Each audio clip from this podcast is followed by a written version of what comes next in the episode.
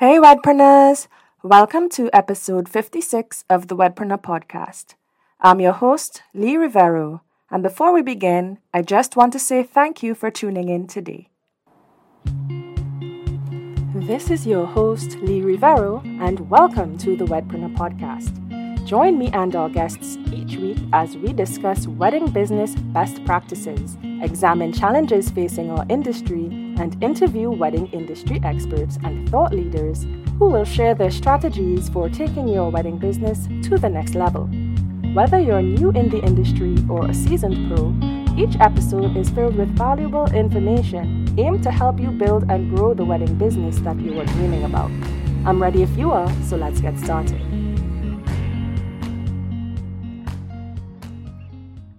On today's episode, I will be discussing imposter syndrome, mindset theory, and sharing my thoughts on them.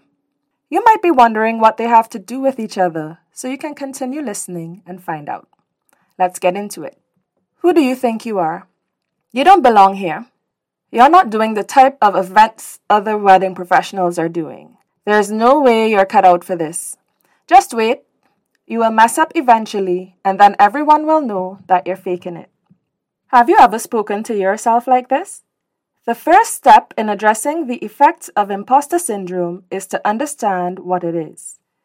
Even though you might not have known the words for it, the term imposter syndrome refers to a feeling of all of your achievements being due to luck and not because you are talented. Some say that to call it a syndrome is a misnomer, and I agree. It's not a syndrome in the medical sense of the word. There is no such thing as imposters and non imposters. Instead, any one of us can all go through this, and some people respond this way more often than others.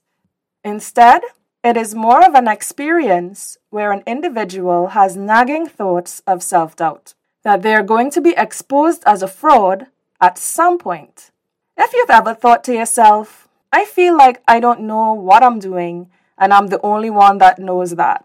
You've had a brush with imposter syndrome, alongside 70% of people who will also experience at least one episode of imposter syndrome during their lifetime, according to research. And I put the link to the research I used in the description.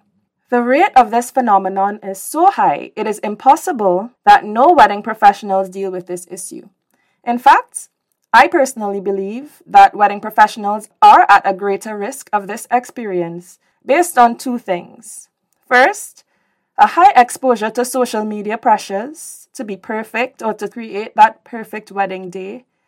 And secondly, that part about the fear of being found out or being cast out. We can all observe the presentation of the wedding industry in the media as glamorous, exclusive, and special. And the idea of that perfect day, that perfect venue, dress, and so forth is constantly being sold to us.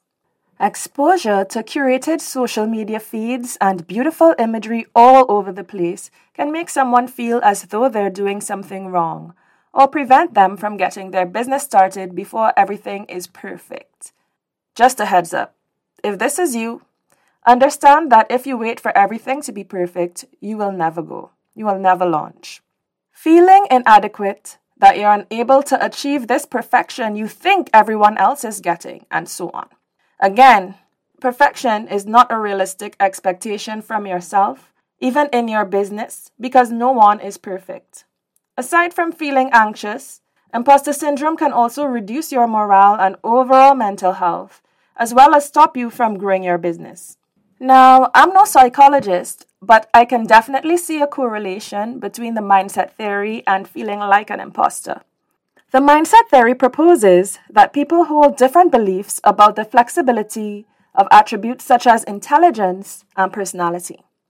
That is, some people have a fixed mindset where they believe that their abilities are fixed traits that cannot grow, while others believe that what we're born with is just a starting point. They believe that intelligence, talents, and personality can develop and change through effort. For example, someone with a fixed mindset might think that only certain people are born to be business owners. So when it comes to having a successful business, you either have it or you don't.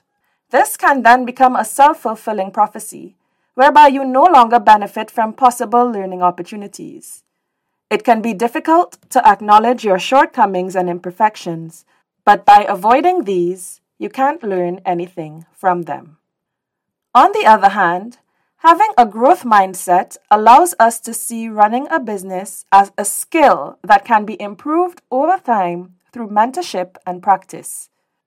With a growth mindset, the more you believe your talents and abilities can be improved, the more likely you are to focus on developing them, knowing you have the potential to do so.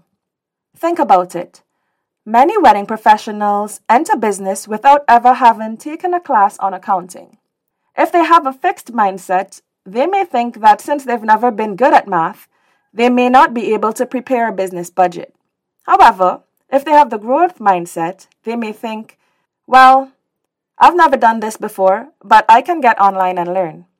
Psychologist Carol Dweck, who studies human motivation, coined the concept of growth and fixed mindsets in her 2006 book, Mindset The New Psychology of Success.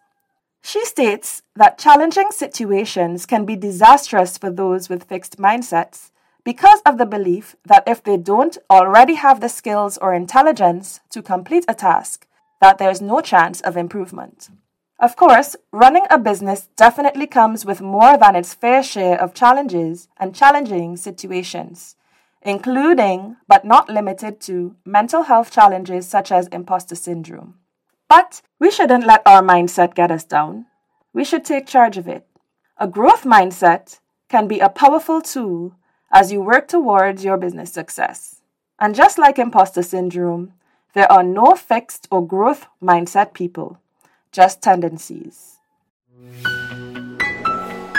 It's time for the tea with Lee. So, I want to remind everyone that getting clarity on your vision for success for your life and your business is absolutely the key to conquering imposter syndrome. Sometimes all it takes is for me to reflect on my journey so far to get motivation to continue onward. It really isn't easy to run a business of any type, and there are many pitfalls you will encounter and mistakes you will make. When I moved to Barbados back in 2013 from Trinidad and Tobago, I had 1500 US dollars to my name. My parents told me I'm on my own, but that they would send me a ticket home if I needed it. Ten years later, here I am, a homeowner. I own my dream business, and I am enjoying life living on a beautiful island. I don't think anyone would have been able to tell me that this is where I would be in 10 years' time. The freedom to prioritize my work life balance is the best gift that being a business owner has given to me. I must confess, I am anti hustler. Many of us have been taught that being wealthy is the key to happiness and success. But that's not necessarily true. While some people understand that money alone won't make them happy, many still get caught up in the pursuit of riches. This can cause us to lose sight of what is really important and become overly focused on money. However, chasing freedom instead of wealth can lead to a more fulfilling life. Personally, I found that shifting my mindset away from chasing money has helped me to achieve my financial goals. Instead of actively seeking wealth, I focused on achieving my freedom, and it really pays off in unexpected ways. Recently, my good friend was sharing her journey towards focusing on luxury events, and I'm so proud of her and so happy for her. But I think she was taken aback by my feedback. Now, don't get me wrong, there is nothing wrong with wanting to do events for wealthy clients. I mean, it really just depends on your personal goals and needs. And at the end of the day, neither route is the right way. And there's no one size fits all approach to achieving success. My advice will always be to put your blinders on, get super clear on what you want to achieve from your wedding business. While researching for this episode, I came across a blog on theweddingpro.com called Imposter Syndrome Real Stories About How to Overcome It by Taylor Cusick Hallman. I'll link it to the show notes for this episode in the podcast. alongside a list of other articles I've read in preparation. So, a few wedding professionals shared that they also battled imposter syndrome and offered insights on how they overcame it. And I saw some parallels between them. Each of the professionals experienced self doubt, which resulted in them assessing why they felt that way. Basically, a process of understanding what type of mindset they were working from or identifying their mindset. Next, they all indicated that the symptoms were affecting their lives and businesses in some way, such as having poor business boundaries or stress and anxiety. Finally, they each used growth mindset strategies, such as looking back on their achievements, setting realistic goals, and seeking support from others. Personally, I've worked very hard over the last year in particular to face imposter syndrome by cultivating a growth mindset. You see, this even goes back to the reason that I chose mindset and balance to be the first topics anyway. Without recognizing that self doubt and limiting beliefs, such as, I don't know how to create a podcast, or why would anyone want to listen to me, were not helping me. I'd never have been able to face this challenge. And yes, it is a challenge, but one I'm excited to succeed at. My vision of success, you see, definitely includes sharing information to help my colleagues and my community. Just by jumping in the deep end, reading so many articles, listening to other podcasts. I'm finally doing this. If only one person gets something useful out of this, this would be a success in my book.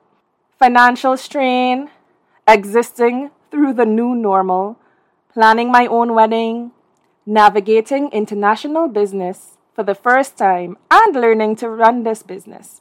Yes, I did indeed feel overwhelmed. Here's what worked for me.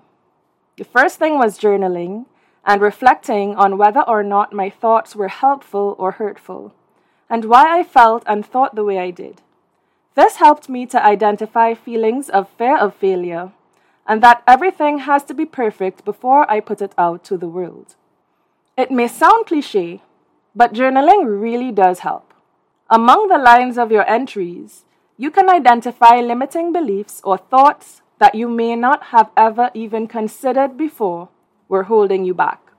Reminding yourself to manage your expectations is one of the big ones as well.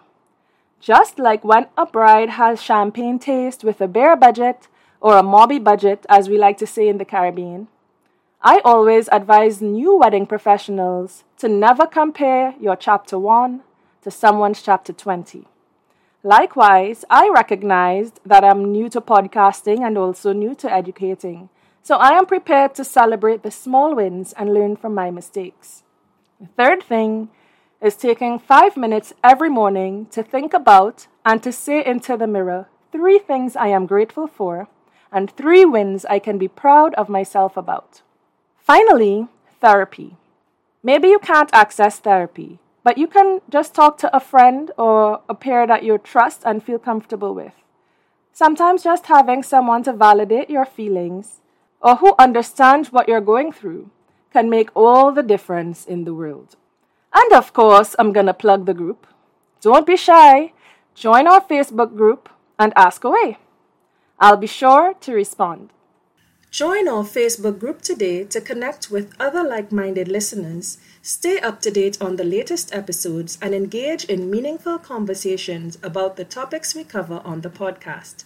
Don't miss out on the opportunity to be a part of our community. The link is on our website where you can also access our show notes. Remember, if you are experiencing imposter syndrome as a wedding professional, you're definitely not alone. Ultimately, if it's not dealt with, it can wear you down and limit your business success. I think it's super helpful to know how it might present in a wedding professional, which will help you recognize if you're going through it. Number one, feeling like other wedding professionals know a lot more than you do, and you should also know as much. Number two, undercharging clients because you don't feel your services are worth as much as they should be. Number three, feeling like you don't know what you are doing business wise. You don't feel confident in your business strategies and your business systems. Number four, being too afraid of what other people would think if you put your face or your work on social media. Number five, not feeling as if your clients value your expertise. Number six, anxiety and stress surrounding your ability to deliver great work for your clients and create or maintain a positive reputation. Number seven, you feel like you're a failure if you're unable to meet the extremely high standards you've set for yourself. Number eight, when you make a mistake, you question your competency. Number nine, you feel like you shouldn't have an opinion or seek any opportunities unless you really know everything, quote unquote, about it or are an expert. Number 10, asking for help makes you feel like a fraud. If you can relate to some of these, make some time to work on it. Reading up on this theme was really very enlightening for me. Basically, if you aren't willing to get your mindset together, no amount of reading, no amount of completing courses or buying templates will make your business a success.